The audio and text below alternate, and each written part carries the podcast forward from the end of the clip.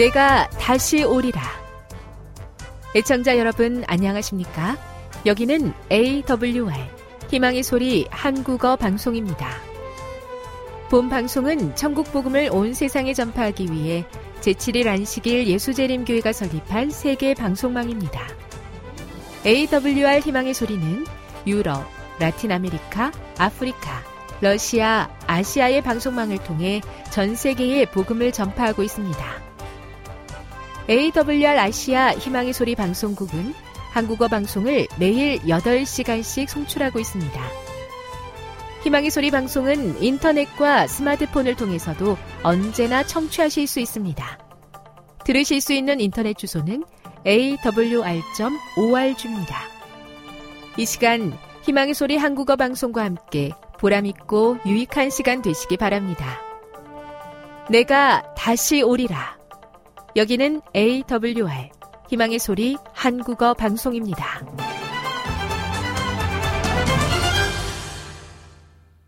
주파수 안내입니다. 괌에서 송출하는 우리 방송은 한국 표준시로 새벽 1시 30분부터 2시 30분까지 11,755kHz로 새벽 2시 30분부터 3시 30분까지 3시 30분부터 4시 30분까지 15,530kHz로 새벽 5시부터 6시까지 9,890kHz로 4회에 걸쳐 송출하고 있습니다. 스리랑카에서 송출하는 우리 방송은 한국 표준시로 밤 9시부터 10시까지 15,530kHz로 우즈베키스탄에서는 새벽 3시부터 4시까지 새벽 4시부터 5시까지 9,760kHz로 타지키스탄에서는 밤 9시부터 10시까지 15,255kHz로 송출하고 있습니다. 애청자 여러분의 많은 청취 바랍니다.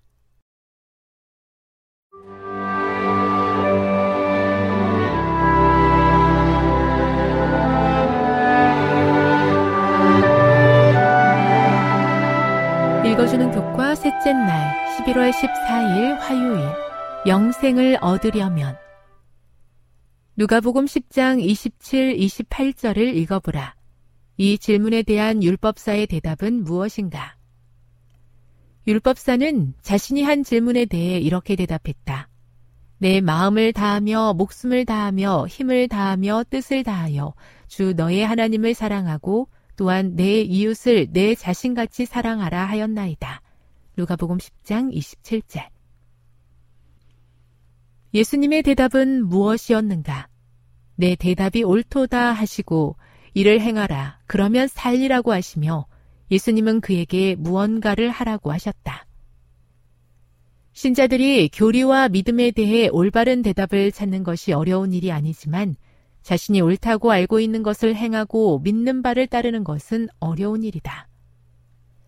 많은 사람들이 구원받을 수 있는 충분한 지식을 가지고 있음에도 불구하고 자신이 알고 있는 것에 순종하지 않아서 구원을 잃게 될 것이다.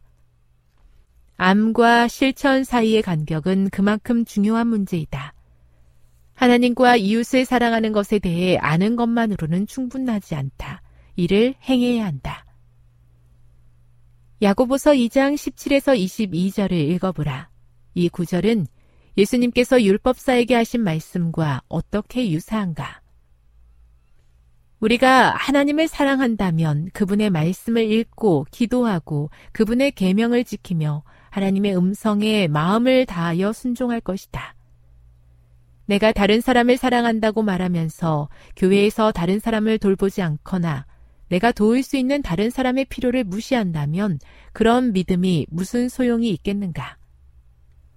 기독교는 단지 일련의 신념을 체계적으로 나열한 집단이 아니라 삶의 방식이다.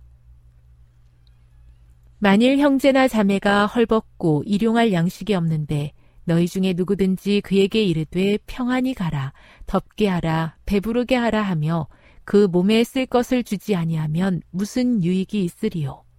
야고보서 2장 15, 16절. 교훈입니다. 진정한 믿음은 교리나 지식을 아는 것이 아니라 그것을 실천하고 행하는 것이다. 영생을 얻기 위해서는 내가 가진 믿음을 실천하는 것이 필수적이다. 묵상. 오늘 말씀에 비추어 당신은 다른 사람의 복리에 얼마나 관심을 갖고 있는지 생각해 보십시오. 빌립보서 2장 4절의 바울의 말을 얼마나 실천하고 있습니까? 적용. 우리 마음의 변화도 하나님의 말씀과 은혜를 통해 주시는 것입니다.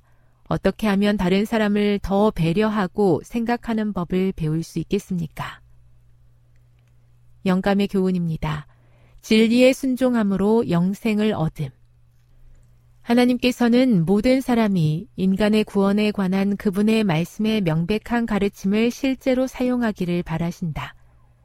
만일 그들이 단순하기 때문에 오히려 명백하고 강력한 그분의 말씀을 실천한다면 그리스도인의 품성을 완성하는 일에 실패하지 않을 것이다. 그들은 진리를 통하여 성화될 것이요. 진리를 겸손하게 순종함으로 영생을 얻을 것이다. 증언보감 1권 288에서 289 저의 믿음을 돌아보게 하시니 감사합니다. 믿는다고 하면서도 실천이 부족해 죽은 믿음과 같거든 새롭게 깨워 주시기를 간절히 기도합니다. 저를 구하러 직접 오신 은혜를 생각하게 하시고 저도 다가가서 구원의 사랑을 나누게 하옵소서.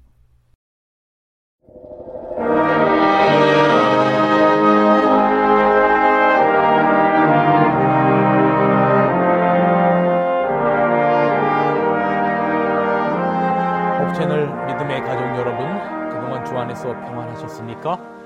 계속되는 요한계시록 말씀.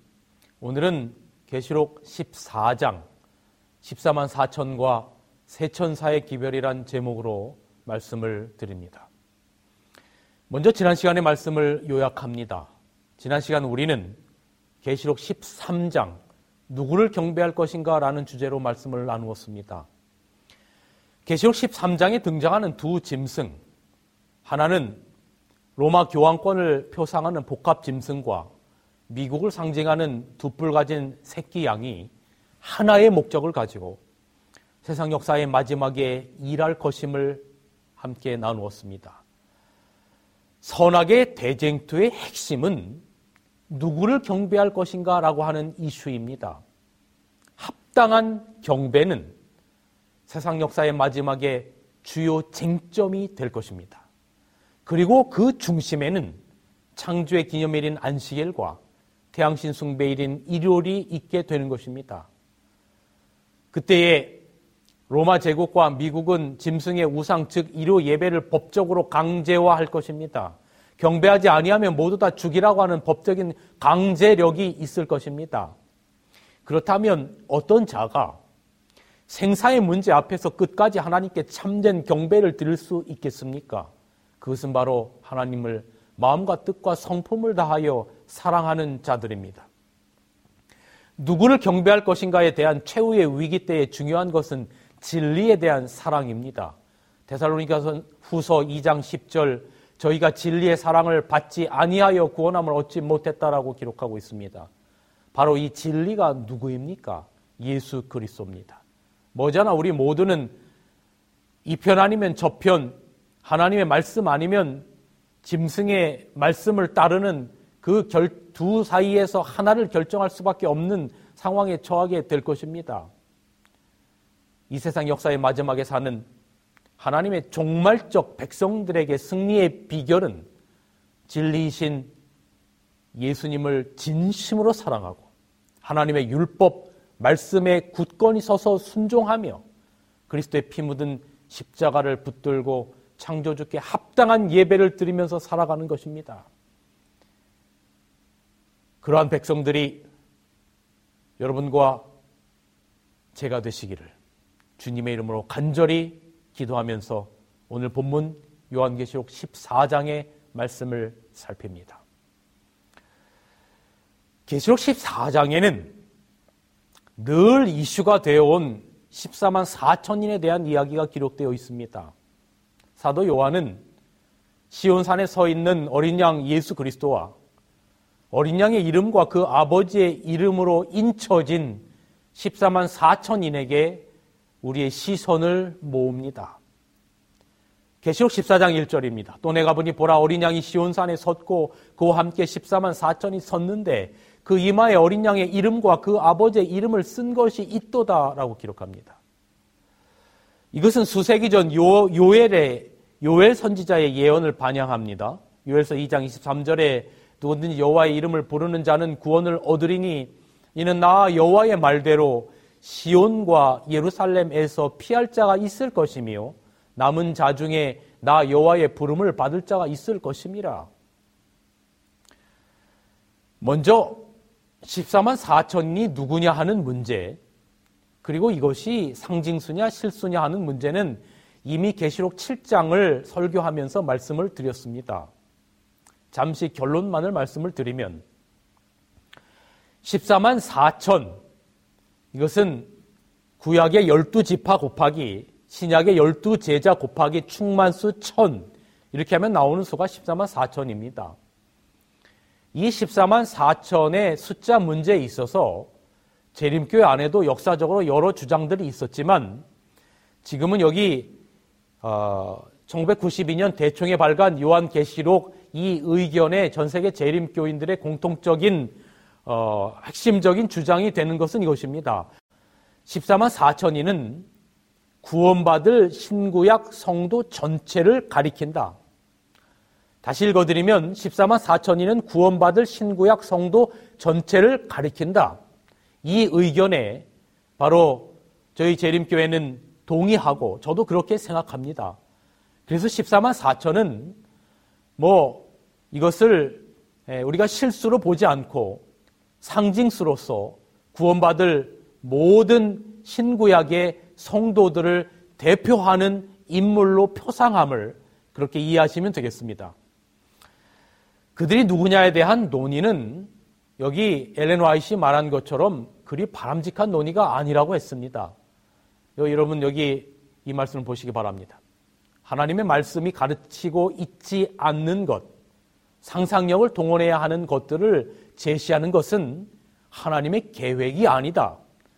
영적으로 도움이 되지 않는 질문들을 이를테면 누가 14만 4천인이 될 것인가와 같은 질문들을 놓고 논쟁을 벌이는 것은 하나님의 뜻이 아니다 그랬어요. 영적으로 아무 도움이 되지 않는 것들을 알려고 그대 시간을 허비하지 말라. 자, 이제 명확해졌습니다. 그러나 우리가 14만 4천이 실수냐 허수냐 뭐 이것이 누구냐 하는 것보다 더 중요한 것은 무엇인가 하면 구원받은 이 무리가 어떤 영적인 특징을 가지고 있느냐 하는 것입니다. 그래서 우리도 그러한 영적인 특성을 가질 수 있도록 기도하고 노력해야 될 필요가 있는 것입니다. 오늘 요한계시록 14장에 등장하는 14만 4천인의 몇 가지의 특징들을 저희가 함께 살펴 짧게 짧게 살펴보겠습니다. 첫 번째는 1절에 14만 4천이는 이마에 어린 양과 하나님의 이름을 가지고 있다라고 기록하고 있습니다. 반대로 지난 시간에 공부했던 것처럼 멸망받을 자들의 이마에는 짐승의 표 이름을 가지고 있다라고 그렇게 기록하고 있었죠. 여러분 이마라고 하는 것은 어, 실제로 무슨 이마에다가 도장을 찍는다라고 하는 그런 의미가 아니고 이마는 여러분 생각을 관장하는 전두엽이 있는 부분입니다. 다시 말하면 이 말은 마음과 뜻을 다하여 우리의 생각 속에서 예수 그리스도와 하나님을 따라서 충성한다는 뜻입니다. 그렇다면 멸망받을 사람이 이마에 받는 짐승의 표나 구원받을 사람이 이마에 받는 하나님의 이는 눈에 보이는 어떤 그러한 표가 아니에요. 많은 사람들이 얘기하는 것처럼 어떤 바코드나 어떤 칩이나 그런 것이 아니라 바로 우리의 생각 속에서 누구를 경배하느냐 하는 충성의 문제요. 누구의 품성을 따르느냐 하는 품성과 생각의 문제인 것입니다. 그래서 이마에 하나님의 이름을 가지고 있다라고 하는 것은 우리의 생각을 통하여 하나님의 뜻을 따르고 하나님의 성품을 마음 가운데 품은 자들이라고 하는 의미로 이해하시면 좋겠습니다.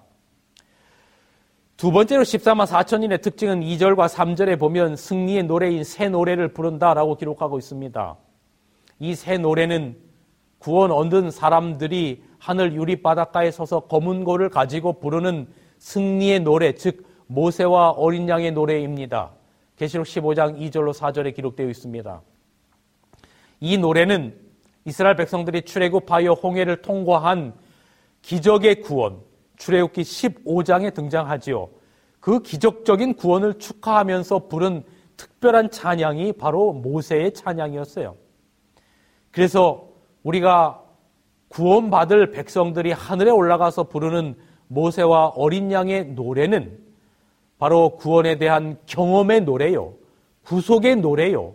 승리의 노래를 부르는 그러한 승리의 백성들이 부를 노래들을 의미한다고 볼 수가 있겠습니다. 세 번째, 14만 4천인이 가지고 있는 특징은 4절에 기록된 대로 여자로 더불어 더럽히지 아니한 자들입니다. 여러분, 어, 이 말을 상징적으로 이해해야 하는데 이 말은 구원받은 사람이 전부 다 총각이다 그런 의미가 아니고 여자로 더불어 더럽히지 아니하였다라고 하는 것은 큰 음료, 즉 바벨론과의 모든 더러운 관계를 거절하였다는 점에서 처녀들입니다.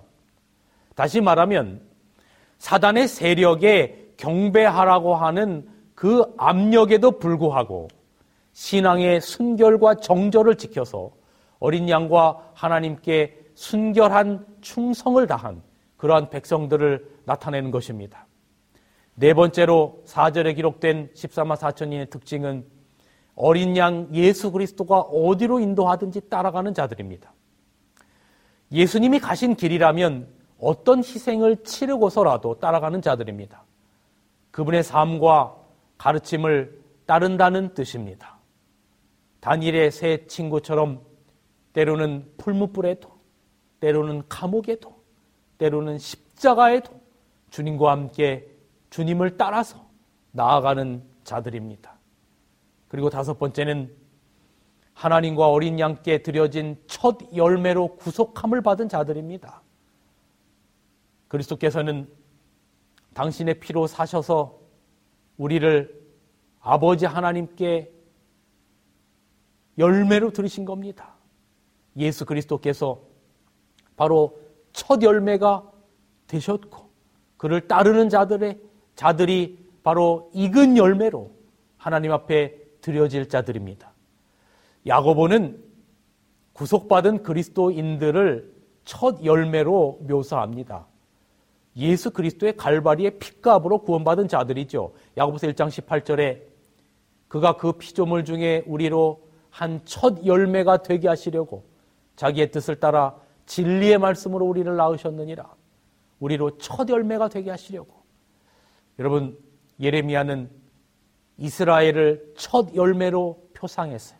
예레미야 2장 3절에 보면 이스라엘은 여호와를 위한 성물 곧 그의 소산 중에 첫 열매다 그랬어요.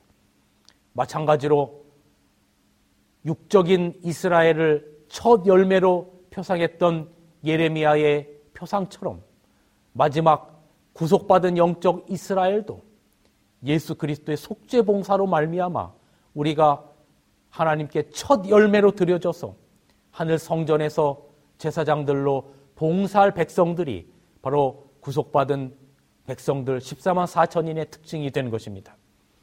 여섯 번째는 5절에 보면 14만 4천인은 그 입에 거짓이 없는 자들입니다. 스바냐는 스바냐 선지자는 스바냐 3장 13절에 이스라엘의 남은 자는 악을 행하지 아니하며 거짓을 말하지 아니하며 입에 거짓된 혀가 없다라고 말했어요. 이 말은 도덕적인 거짓을 포함하여 거짓된 기별에서 참된 진리를 신실하고 굳게 붙드는 것을 의미하는 것입니다. 거짓된 기별에서 참 진리를 고수하는 것을 의미하는 것입니다. 마지막으로 5절에 보면 14만 4천 이는 흠이 없는 자들이라 그랬어요. 여러분, 우리는 여기서 절망합니다. 흠이 없다. 여러분, 여기서 흠이 없다라고 하는 것은 절대적인 도덕적인 완전을 가리키는 것이 아닙니다. 절대적 도덕적으로 완전하신 분은 하나님 예수님 밖에는 없습니다. 주님도 우리가 연약하고 우리의 본질이 흙이라고 하는 것을 아십니다. 장세기 6장 9절에 흠이 없다고 했던 노아나 장세기 17장 1절에 의롭다고 했던 아브라함이 그랬던 것처럼 그들이 도덕적으로 온전했다라고 하는 그런 의미가 아니라 바로 하나님과 동행하는 삶을 살았다라고 하는 것을 의미하는 것입니다. 그래서 하나님과 동행하면서 주님의 참 품성을 세상에 드러내는 자들임을 우리는 이해할 수 있겠습니다. 여러분 지금까지 14만 4천인의 특징들을 살폈습니다. 여러분에게 질문 드립니다. 이 모든 것들을 14만 4천인의 특징에 단 하나의 오점도 없이 모든 것들을 다 지킬 자신이 있으십니까? 여러분은 지금 여러분이 14만 4천인의 그 특징에 온전하다라고 자신할 수 있으시겠습니까? 14만 4천인의 이 모든 특성들을 하나하나 우리의 노력으로 지키려고 체크리스트를 만든다면 여러분 온전하게 지킬 수 있겠습니까? 그렇지 못할 것입니다. 우리의 본질이 얼마나 연약하고 얼마나 죄된 백성인지를 우리 자신이 너무나도 잘 알고 있습니다. 여러분, 중요한 것은 우리의 마음 가운데 새겨야 할 대단히 중요한 본질적인 의미가 있습니다. 우리 마음에 새겨야 될 그 중요한 본질이 무엇입니까? 마태복음 22장 30절에서 40절. 내 마음을 다하고 목숨을 다하고 뜻을 다하고 주 너희 하나님을 사랑하라 하셨으니 이것이 크고 첫째 되는 계명이요 둘째는 그와 같으니 내 이웃을 내 몸과 같이 사랑하라 하셨으니 이 두 계명이 온 율법과 선지자의 강령이니라. 여러분 제가 하나의 예를 좀 들겠습니다. 여러분이 자녀를 낳아서 키우셨을 텐데 여러분이 자녀가 태어났을 때 자녀를 위해서 자녀가 자라는 과정 가운데 어, 자녀를 위해서 하신 것을 아마 적으라고 한다면 뭐 뭐 책 한 권을 써도 다 못 쓸 만큼 많으실 겁니다. 뭐 밥도 줘야죠. 밥도 해줘야죠. 빨래도 해줘야죠. 학교도 보내야 되죠. 학원도 보내야 되죠. 옷도 사서 입혀야 되죠. 뭐 말할 수 없는 사랑과 정성과 정말로 말 그대로 지극정성이 자녀를 키움에 있어서 들어갑니다. 저도 제 자녀 아들이 둘 있는데 아들을 키우면서 정말로 많은 것들을 해주면서 그렇게 키웠습니다. 근데 여러분 질문을 드립니다. 여러분이 자녀가 태어나면 학교 보내라, 학원 보내라, 빨래 해줘라, 밥 해줘라, 뭐 학용품 사줘라, 뭐, 뭐, 뭐 때로는 여행도 보내줘라. 그 엄청나게 자녀를 위해서 한 많은 일들이 어디 헌법에 기록되어 있어서 따라한 것입니까? 아니면 중고등학교 다니면서 자녀를 낳으면 이러이런 일들을 해줘라라고 하는 것을 배워서 여러분이 하신 겁니까? 아니에요. 무엇이 그 많은 일들을 기쁨으로 하게 한 것입니까? 그렇게 많은 것을 해주고도 도대체 무엇이 내가 자녀들에게 많은 것을 못해줘서 미안하다라고 말하게 만드는 것입니까? 그것이 바로 부모의 사랑입니다. 모성의 사랑이에요.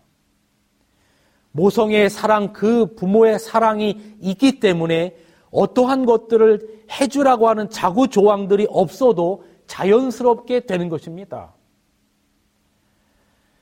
여러분, 사랑이라고 하는 본질이 있으면, 어머니의 마음에 모성애라고 하는 본질이 있으면, 아버지의 마음에 부성애라고 하는 본질이 있으면, 자식을 위해서 무엇을 해라, 무엇을 하지 말라라고 안 해도 그 모든 것들이 기쁨으로 자연스럽게 되듯이 우리의 마음에 하나님을 사랑하는 본질이 있으면 14만 4천인의 특징이 이러니 이것들을 내가 따라서 해야 된다라고 체크리스트를 만들지 않아도 우리의 마음에 하나님을 진정으로 사랑하는 마음이 있으면 어떤 길이라도 따라갈 것이며 이웃을 사랑하면서 그분의 품성을 세상에 드러내는 삶을 자연스럽게 살게 될 것입니다.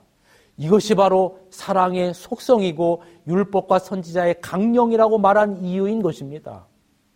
그래서 요한이 이렇게 말했을까요? 요한일서 4장 7절로 8절 사랑은 하나님께 속한 것이니 사랑하는 자마다 하나님께로부터 나서 하나님을 알고 사랑하지 아니하는 자는 하나님을 알지 못하나니 이는 하나님은 사랑이심이라 그랬어요. 하나님을 알려면 어디 신학대학원 가서 공부하고 헬라어 히브리어 공부하라고 한 것이 아니라 하나님을 제대로 알려면 사랑하라라고 말하고 있습니다. 왜냐하면 그것이 본질이기 때문에 그렇습니다. 지난 시간 저희는 계시록 13장을 공부하면서 선악의 대쟁투의 중심에는 누구를 경배할 것인가 하는 경배 이슈가 있다고 말씀드렸습니다. 마찬가지로 오늘 본문의 세 천사의 기별을 한마디로 요약하면 창조주를 경배하라고 하는 내용인 것입니다.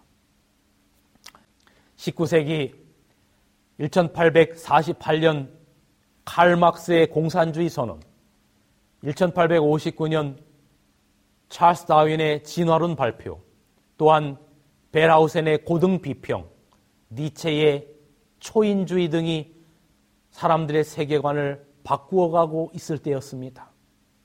이러한 세계관은 하나님의 말씀과 창조주 하나님을 믿는 신앙관을 흔들어 버렸습니다.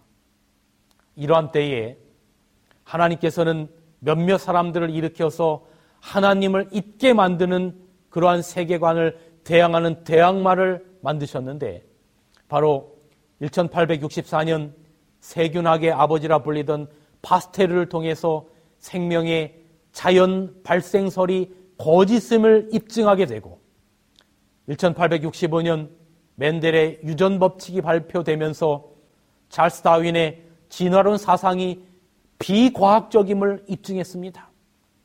그러나 이미 하나님을 창조주로 믿고 경배하는 사상은 많이 훼손된 상태였어요. 이러한 시대적 배경에서 하나님께서는 하나님의 특별한 대항마를 가지고 계셨는데 이것이 바로 1843년경부터 전파되기 시작한 땅에 거하는 모든 자들에게 전해야 될 영원한 복음, 바로 세천사의 기별입니다.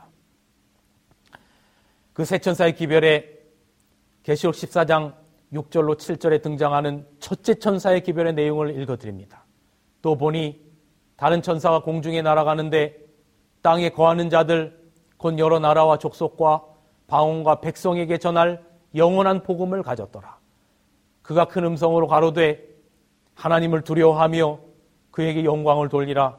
이는 그의 심판하실 시간이 이르렀음이니 하늘과 땅과 바다와 물들의 근원을 만드신 이를 경배하라 하더라. 창조주 하나님을 잊어버리도록 만드는 세계관, 사단의 세계관에 대항하는 세천사의 기별의 핵심의 내용은 창조주 하나님이 있다라고 하는 겁니다. 그래서 창조주를 경배하라고 하는 메시지가 등장하는 것입니다. 창조주는 하늘과 땅과 바다 물들의 근원을 만드신 이로 묘사되어 있어요. 이 기별은 하나님께서 창조주로서 정당하게 경배받지 못하고 있음을 역설적으로 암시하고 있는 것입니다. 여러분, 하나님이 우리의 창조주란 가장 강력한 증표가 무엇입니까? 그것은 바로 창세기 2장 1절로 3절 천지와 만물을 다 창조하시고 하나님께서 주신 창조의 기념일로 주신 제7일 안식일인 것입니다. 더 확실한 것은 오늘 본문 7절에 하늘과 땅과 바다와 물들의 근원을 만드신 이라고 하는 이 표현이 십계명의 넷째 계명에 그대로 표현되어 있어요. 안식일 기억하여 거룩히 지키라. 이는 엿새 동안에 나 여호와가 하늘과 땅과 바다와 그 가운데 모든 것을 만들고 제7일에 쉬었음이라. 안식일은 우리가 진화론의 산물이 아니고 바로 창조주 하나님으로부터 창조된 존재임을 강력히 시사하는 것입니다. 우리가 하나님을 경배하는 이유는 그분이 부활하셨기 때문에 하나님을 경배하는 게 아니고 그분이 우리를 창조한 창조주이시기 때문에 우리가 그분을 경배하는 것입니다. 둘째 천사의 기별 8절은 바로 바벨론이 무너졌다는 것입니다.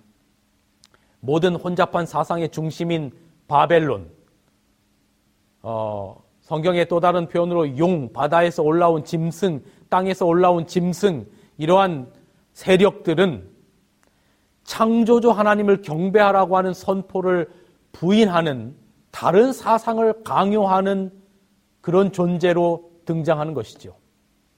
그리고 이 사상을 따르지 아니하면 몇이든지 다 죽이도록 하겠다 하는 계시록 13장의 말씀처럼 창조주 하나님을 예배하지 못하게 하는 또 다른 대악마를 가진 사단의 세력의 역할을 하게 되는 존재들입니다.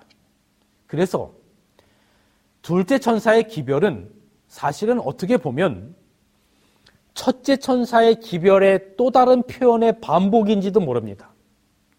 창조주 하나님을 경배하는 논쟁이 진리와 오류 사이에서 마지막 대쟁투의 중심 요소가 될 것임을 암시하고 있는 것. 이것이 바로 둘째 천사의 기별이지요. 그 다음에 9절부터 13절까지 등장하는 셋째 천사의 기별은 짐승과 그의 우상에게 경배한 자들의 최후의 모습을 드러냅니다. 짐승의 표에 대한 경고에서 인류를 구원하기 위한 창조주의 절규하는 심정과 애원이 내포되어 있어요. 결국 세 천사의 기별은 하나님은 창조주이시다라고 하는 기별을 세 번에 걸쳐서 삼중으로 강조한 것입니다.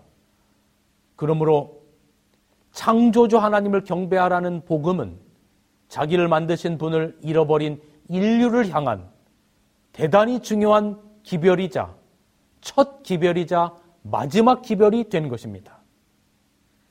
사랑하는 믿음의 가족 여러분, 창조주 하나님을 경배하라는 세천사의 기별은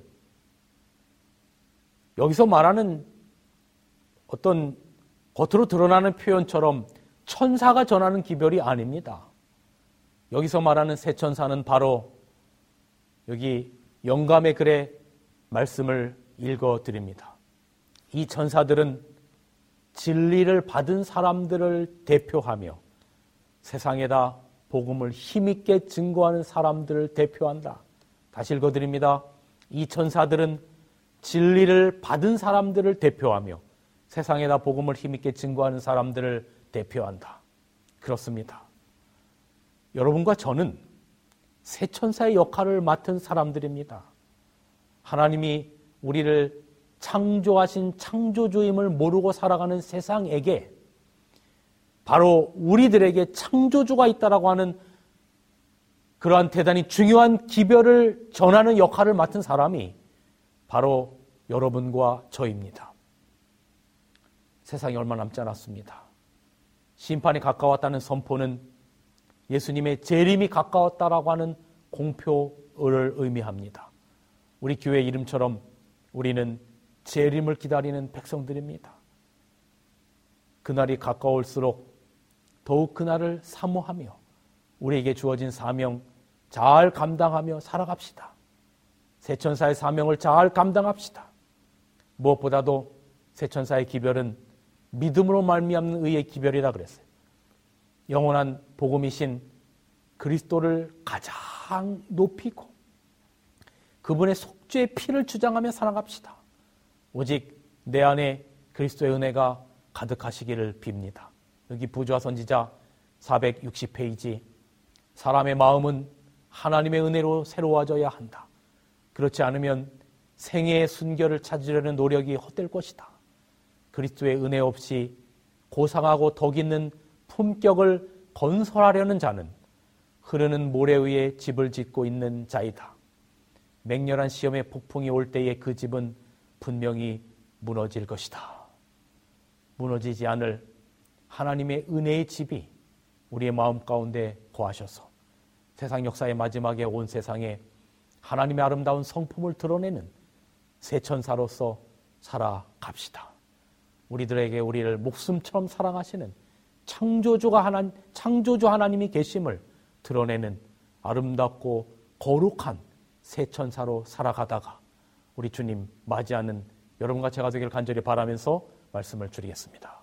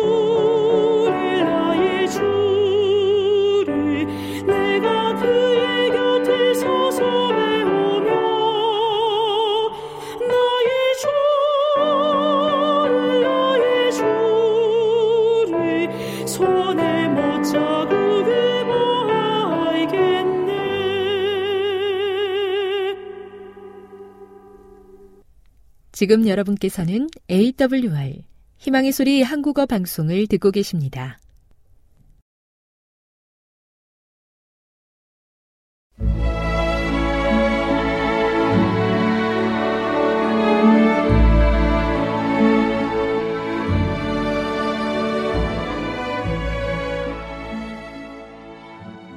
애청자 여러분 안녕하십니까?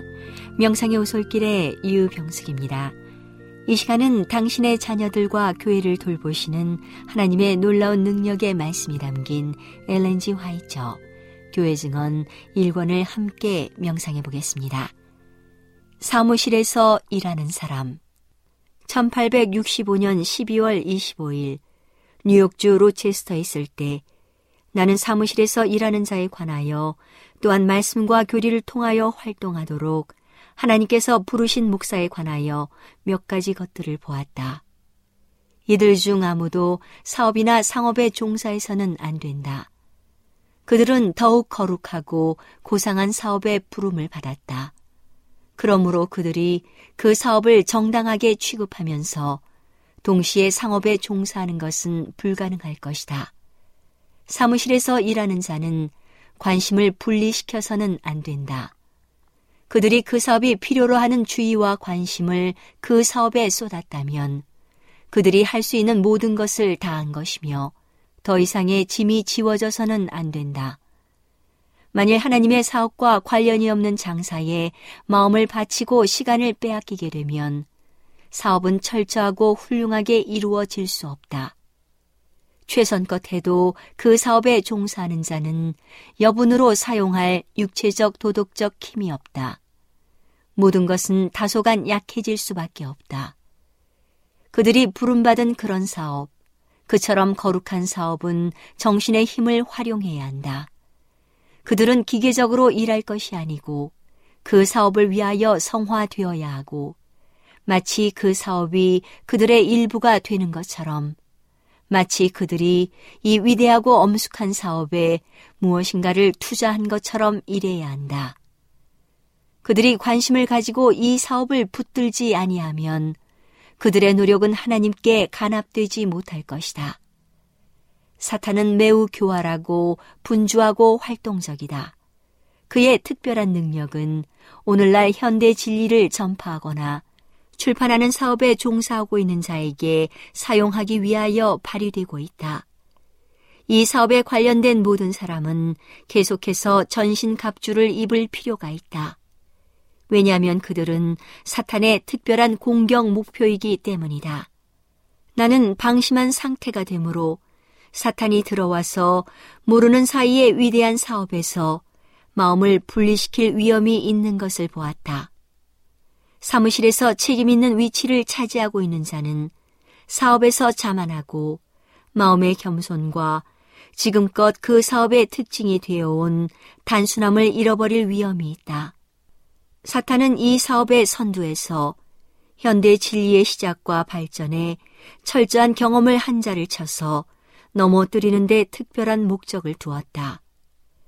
그는 그 사람을 곁길로 나가게 하고 그 자신이 들어와서 그 사업에 경험이 없고 철저한 헌신을 하지 못한 자의 마음에 모르는 사이에 영향을 미치고자 계획했다. 하나님께서는 다른 사람이 나의 남편이 지고 있던 짐을 잘 알게 되고 이런 짐을 지는 데 따르는 괴로움 중 얼마를 느낀 후에 나의 남편을 건강하게 해주고자 계획하셨다. 동시에 그들은 그들의 온 심령, 마음과 몸의 모든 능력을 나의 남편이 과감하게 추진했던 그 사업과 모험에 결코 바치지 않을 것이다. 나의 남편이 했던 그대로 하는 것이 결코 그들의 의무가 되지 않을 것이다. 왜냐하면 그들이 그가 겪은 것의 20분의 1에 해당되는 부분을 겪어야 할지라도 그들은 그들의 위치에 설 수 없을 것이기 때문이다. 사탄은 그 사무실에서 발판을 얻고자 한다. 그러므로 연합된 노력과 철저한 경성이 없으면 사탄이 그의 목적을 달성할 것이다. 어떤 사람은 사업의 단순함에서 벗어나서 그들의 힘이 완전히 약함에도 불구하고 그들이 충분하다고 느낄 것이다. 하나님은 이 위대한 사업에서 영광을 받으실 것이다. 그들이 철저하고 끊임없는 겸손과 하나님을 믿는 확고한 신뢰를 간직하지 않으면 그들은 자아를 신뢰하고 자만족에 빠질 것이며 한 번이나 그 이상의 고난의 쓴 잔을 마실 것이다. 사업이 발전함에 따라 하나님을 철저히 신뢰하고 그분을 의지하고 사업에 철저한 관심과 헌신을 기울일 필요가 더 커져간다. 이기적인 관심은 버려야 한다. 많은 기도와 많은 명상이 있어야 한다. 왜냐하면 사업의 성공과 번영을 위하여 이것이 크게 필요하기 때문이다. 장사의 정신은 사무실과 관련된 어떤 사람에게도 허용되어서는 안 된다. 만일 그것이 허용되면 사업은 등한시되고 훼손될 것이다. 너무도 많은 통속적인 것이 거룩한 것과 같은 수준에 놓일 것이다. 사업과 관련된 어떤 사람은 단순히 삭슬 위하여 활동할 위험이 많다. 그들은 사업에 특별한 관심을 나타내지 않고 그들의 마음은 사업에 있지 않고 그들은 사업의 신성하고 고상한 성격에 대한 특별한 이해도 없다. 또한 사업의 선두에 서 있는 자가 자고하고 교만해져서 하나님의 사업이 훼손당하고 하나님의 각인이 아닌 인간의 각인이 찢겨 있게 될 특별한 위험이 있다. 사탄은 크게 깨어 있고 끈질기다. 그러나 예수님은 살아계신다. 그분을 그들의 의와 방패로 삼는 모든 사람은 특별히 도움을 받을 것이다. 나는 A와 B와 C 형제가 공기가 충분히 유통되지 않은 더운 방에서 그들의 대부분의 시간을 머물러 있으므로 건강을 해칠 위험에 놓여 있는 것을 보았다. 이 형제들은 더욱 많은 육체적 운동이 필요하다. 오늘은 당신의 자녀들과 교회를 돌보시는 하나님의 놀라운 능력의 말씀이 담긴 엘렌지 화이처 교회 증언 1권을 함께 명상해 보았습니다. 명상의 오솔길이었습니다.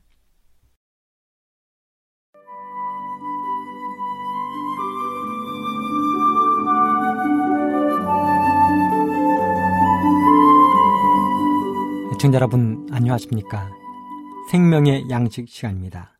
마태복음 25장 6절로 9절의 말씀을 읽겠습니다. 밤중에 소리가 나되 보라 신랑이로다 맞으러 나오라 하매 이에 그 처녀들이 다 일어나 등을 준비할세 미련한 자들이 슬기는 자들에게 이르되 우리의 등불이 꺼져가니 너희 기름을 좀 나눠 달라 하거늘 슬기는 자들이 대답하여 가로되 우리와 너희의 쓰기에 다 부족할까 하노니 차라리 파는 자들에게 가서 너희 쓸 것을 사라 하니.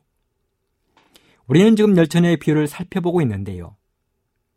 모든 사람들이 고나게 잠든 시간에 갑자기 신랑이 나타났습니다. 그리고 신랑이 나타났다는 소리를 듣고 자고 있던 모든 사람들이 잠에서 깨어났는데요.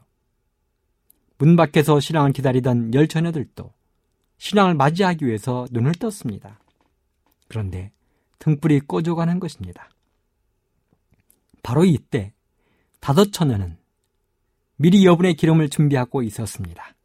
그래서 꺼져가는 심지를 살려 등을 들고 신랑을 맞으러 나갈 수 있게 되었습니다. 하지만 다른 다섯 처녀는 달랐습니다.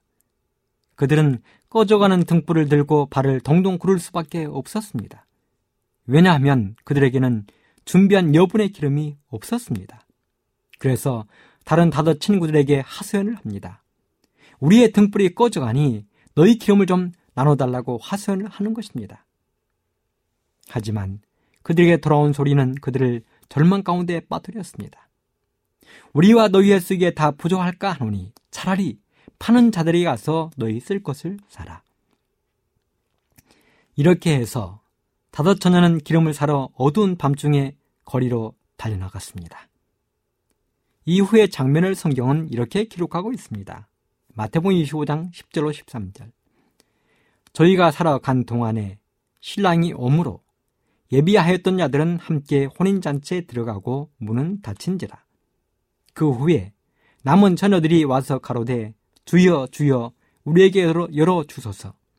대답하여 가로되 진실로 너에게 이르노니 내가 너희를 알지 못하노라 하였느니라. 그런즉 깨어 있으라. 너희는 그날과 그 시를 알지 못하느니라. 그렇습니다. 그들은 꺼져버린 등불을 살리기 위하여 기름을 준비하러 어두운 길거리로 나가야 했습니다. 그리고 그 사이에 신랑은 도착했고 등불을 켠 다섯 처녀들만 혼인잔치에 들어가게 되었습니다. 그렇게 문은 닫혔습니다. 그리고 어쩌면 문이 닫힌 한참 후에야 거리로 나갔던 다섯 처녀가 숨을 헐떡거리며 혼인잔치집에 도착을 했습니다. 그리고 문을 두드리며 외칩니다. 주여, 주여, 우리에게 열어 주소서 하고 말입니다. 그러나 안에서 그들에게 들려온 소리는 다시 한번 그들을 절망 가운데 빠뜨렸습니다. 진실로 너에게 이르노니 내가 너희를 알지 못하노라. 모른다는 것입니다. 그러니 그냥 돌아가라는 것입니다. 문이 닫혔다는 것입니다. 내려줄 수 없다는 것입니다. 그들은 그렇게 거절을 당하고 캄캄한 밤거리에 내동댕이 쳐 졌습니다. 예수님은 신랑을 기다리는 무리를 감남산에서 제달과 함께 내려다 보시면서 이 열처녀의 비유를 말씀하셨는데요. 이것이 전체적인 이야기의 줄거리입니다. 이 혼인잔치 이야기는 당시 제자들을 비롯해서 모든 유대인들이 너무도 잘 아는 이야기였기에 그들은 예수님의 뜻을 잘 알 수가 있었습니다.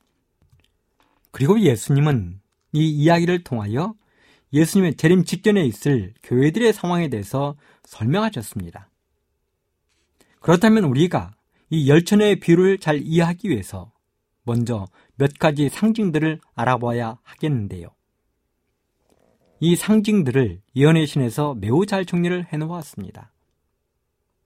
실물교훈 406쪽 신랑을 맞이하기 위해 기다리고 있는 두 종류의 처녀는 주님을 기다린다고 자칭하는 두 종류의 사람들을 대표한다. 그들을 처녀라고 부른 것은 저희가 순결한 신앙을 지킨다고 공언하기 때문이다. 등불은 하나님의 말씀을 대표한다.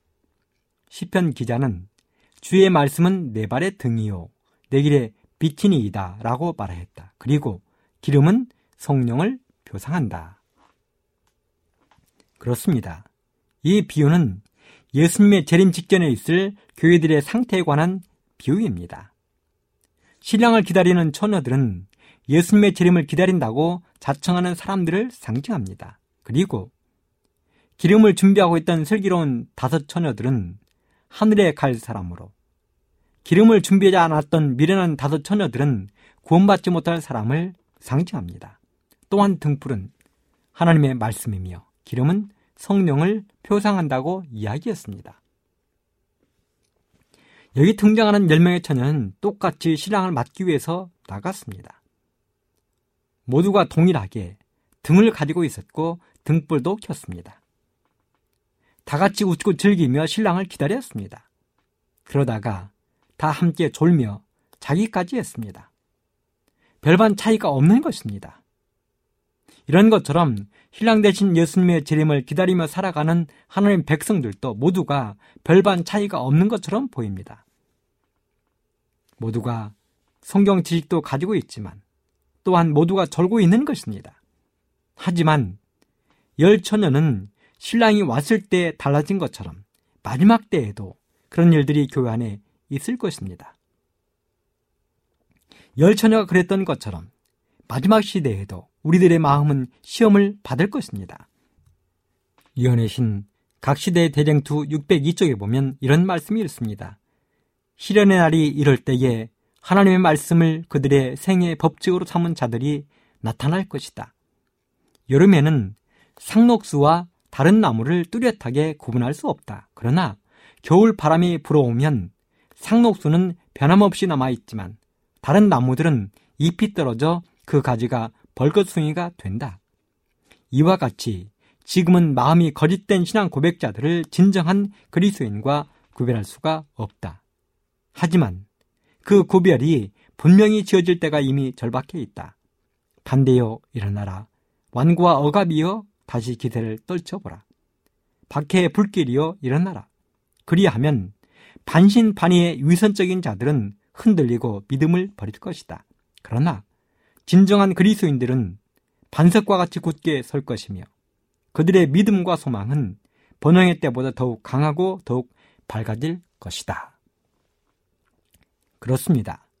평안하고 안전할 때에는 진정한 그리스도인과 피상적인 그리스도인이 구별되지 않을 것입니다.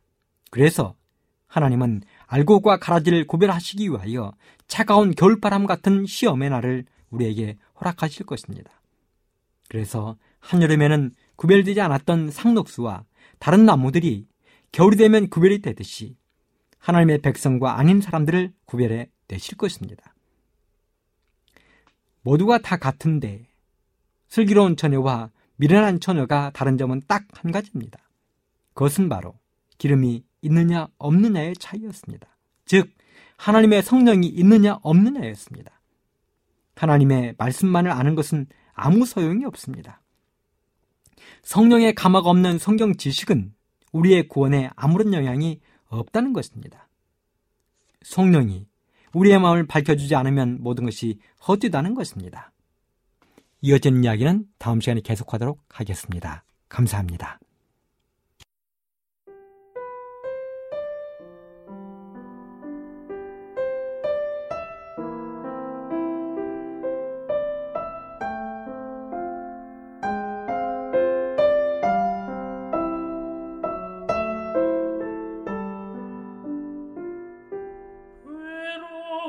주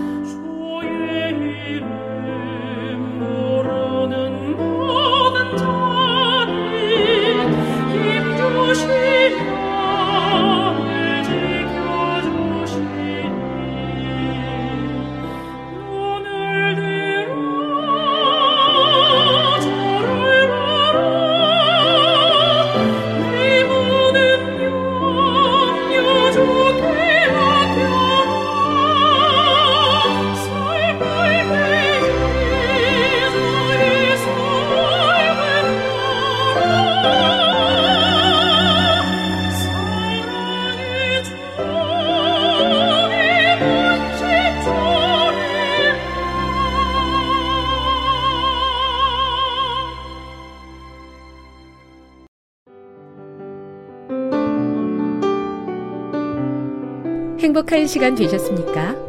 지금까지 여러분께서는 AWR 희망의 소리 한국어 방송을 청취하셨습니다.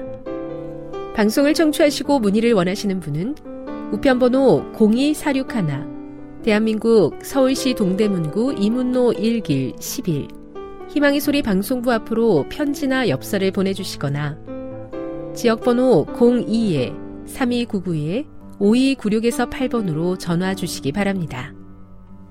지금까지 함께 해주신 애청자 여러분들께 감사드립니다. 애청자 여러분, 다음 이 시간까지 하나님 안에서 늘 평안하십시오. 감사합니다. 내가 다시 오리라. 여기는 AWR, 희망의 소리 한국어 방송입니다.